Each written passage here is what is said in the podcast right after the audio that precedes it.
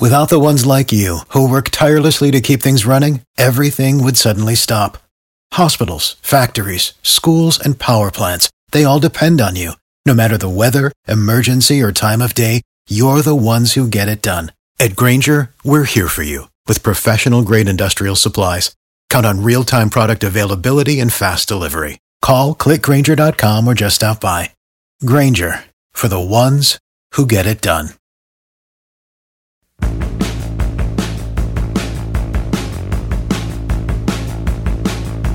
Hello, hello, hello. I am Matt Williamson, and we got a good one today. We're going to talk about the 30 pre draft visits the Steelers have done, scheduled, or in the process of. But before we do, you get to 30 pretty quick. And if your favorite player is on this list, it doesn't mean anything, to be honest with you. They, it, it, never forget that April is lying season.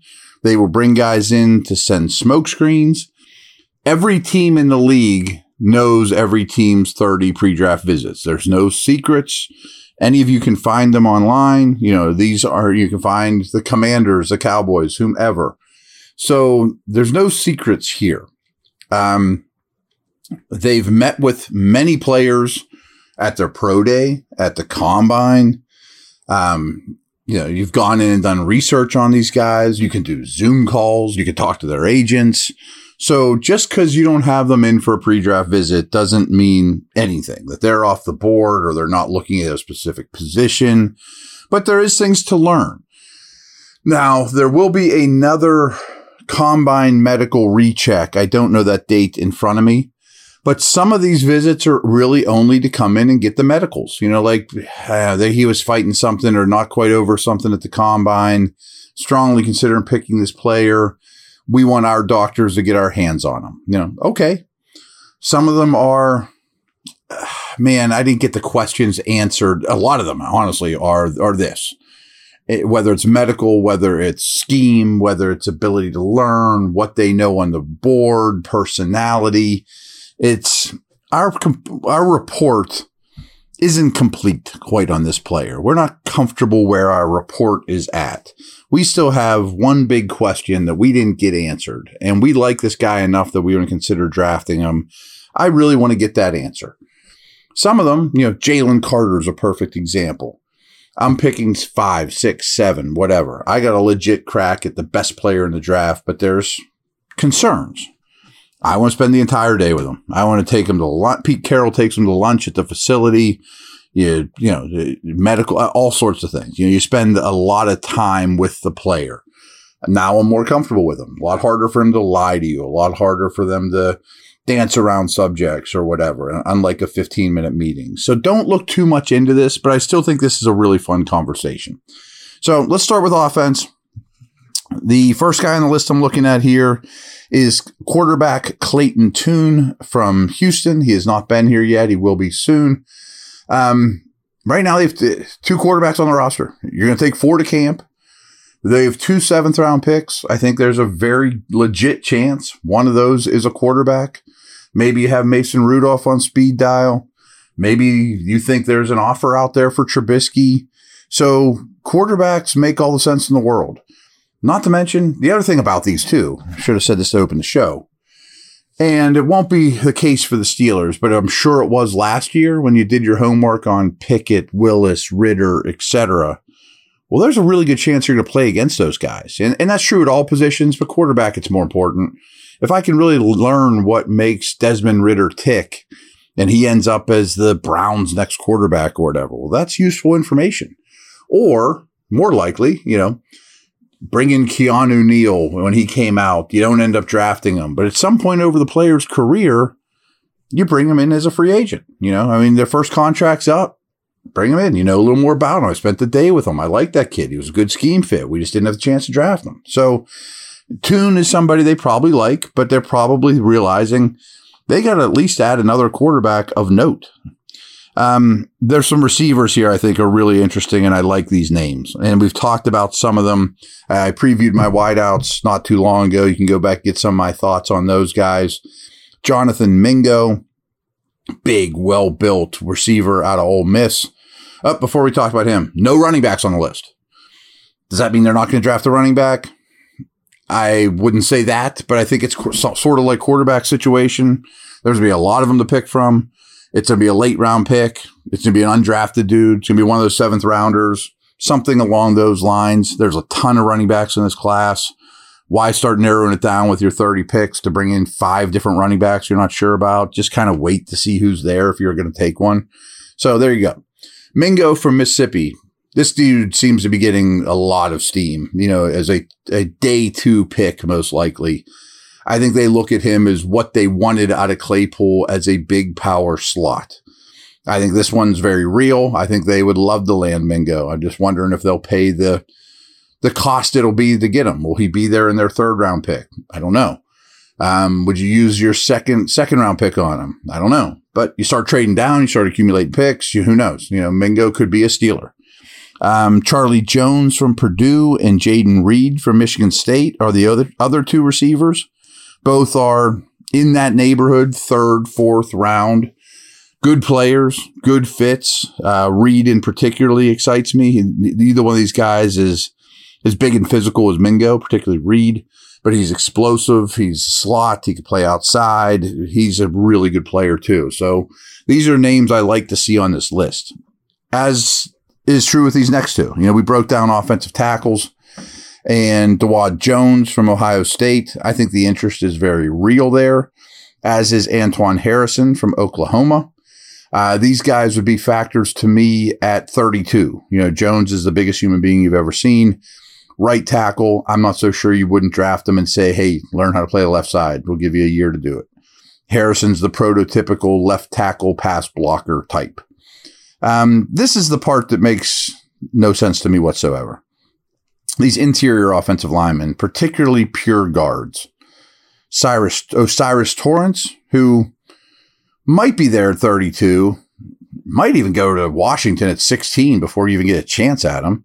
He's a pure mauling big ass guard. Um, I don't know why you waste your time on this guy. I, I mean, I maybe they adore him, and I would understand that.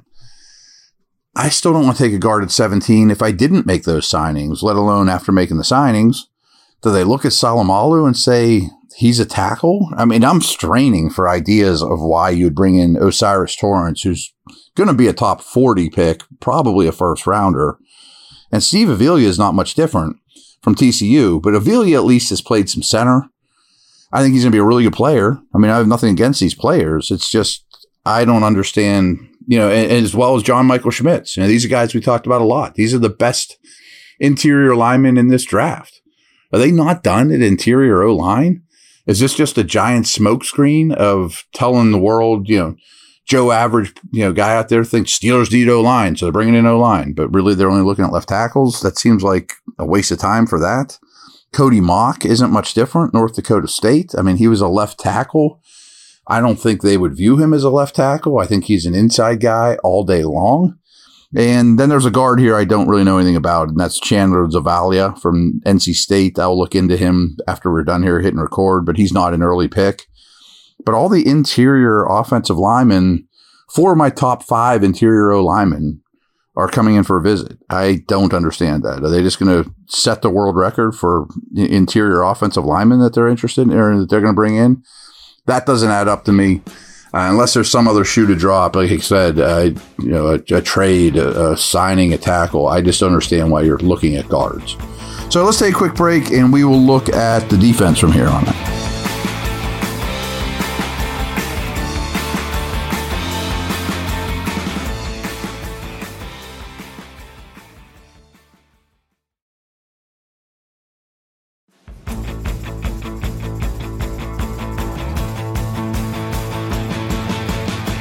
All right. This one I love. Gervon Dexter from Florida. Now, comparisons sometimes get a little extreme, obviously. Oh, who's your mind you? Walter Payton. Who's your mind you? Jerry Rice. You know, Joe Greene.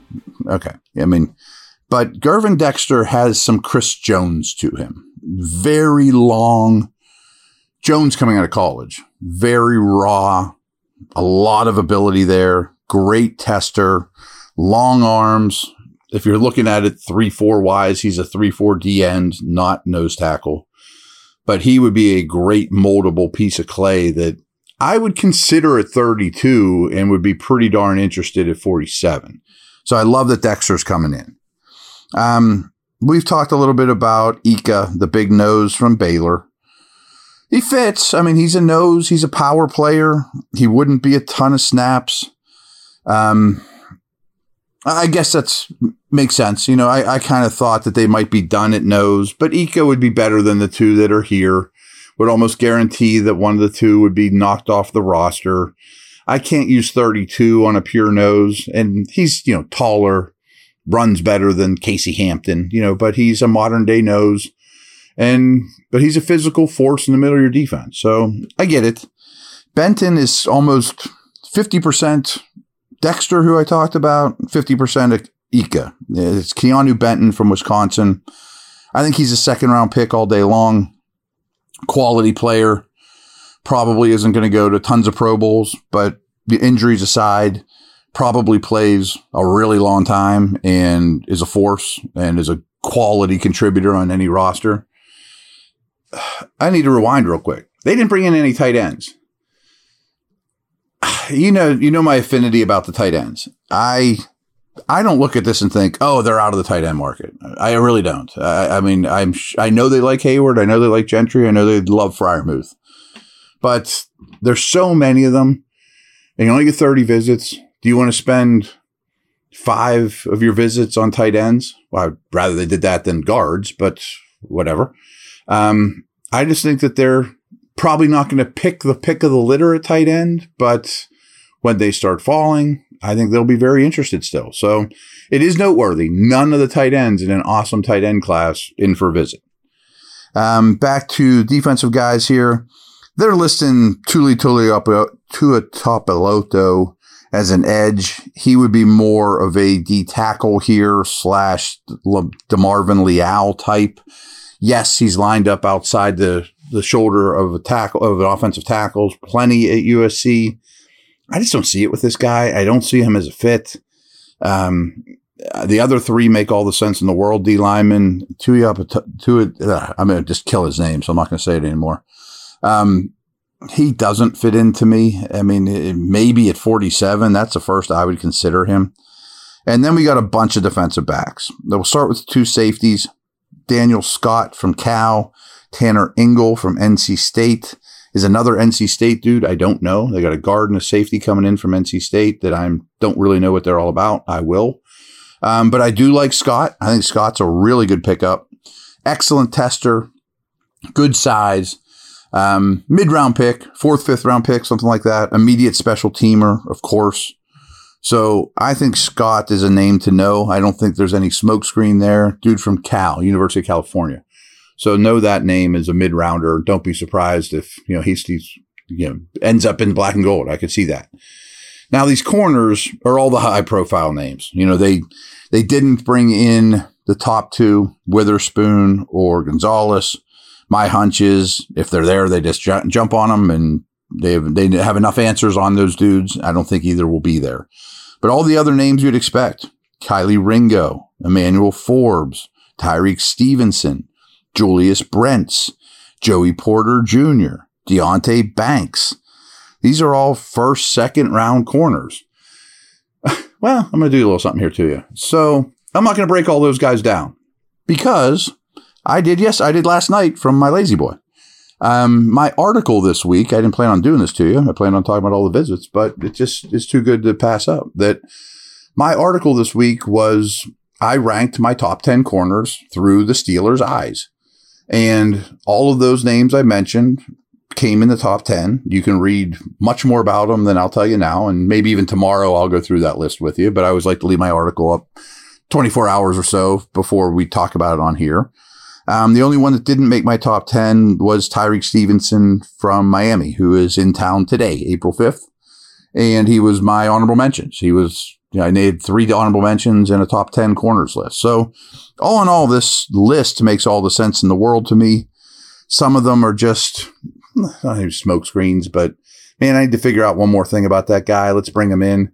The thing that just adds, makes no sense to me though is why you bring in high profile guards and center types. Uh, I, I think that ship should be sailed by now. But there you have it. That's what I have to say about it. Over and out.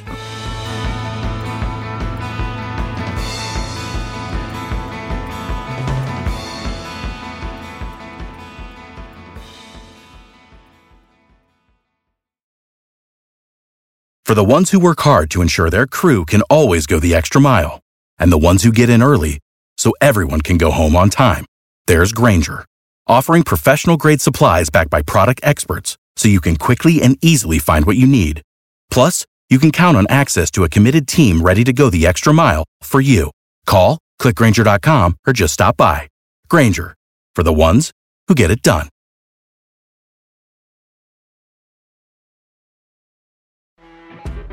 You know, when you're listening to a true crime story that has an unbelievable plot twist that makes you stop in your tracks?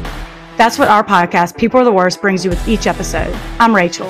And I'm Rebecca. We're identical twins who love true crime cases that make you say, didn't see that coming, and we hate the people responsible for them. Listen to People Are the Worst now on Apple, Spotify, or wherever you get your podcasts.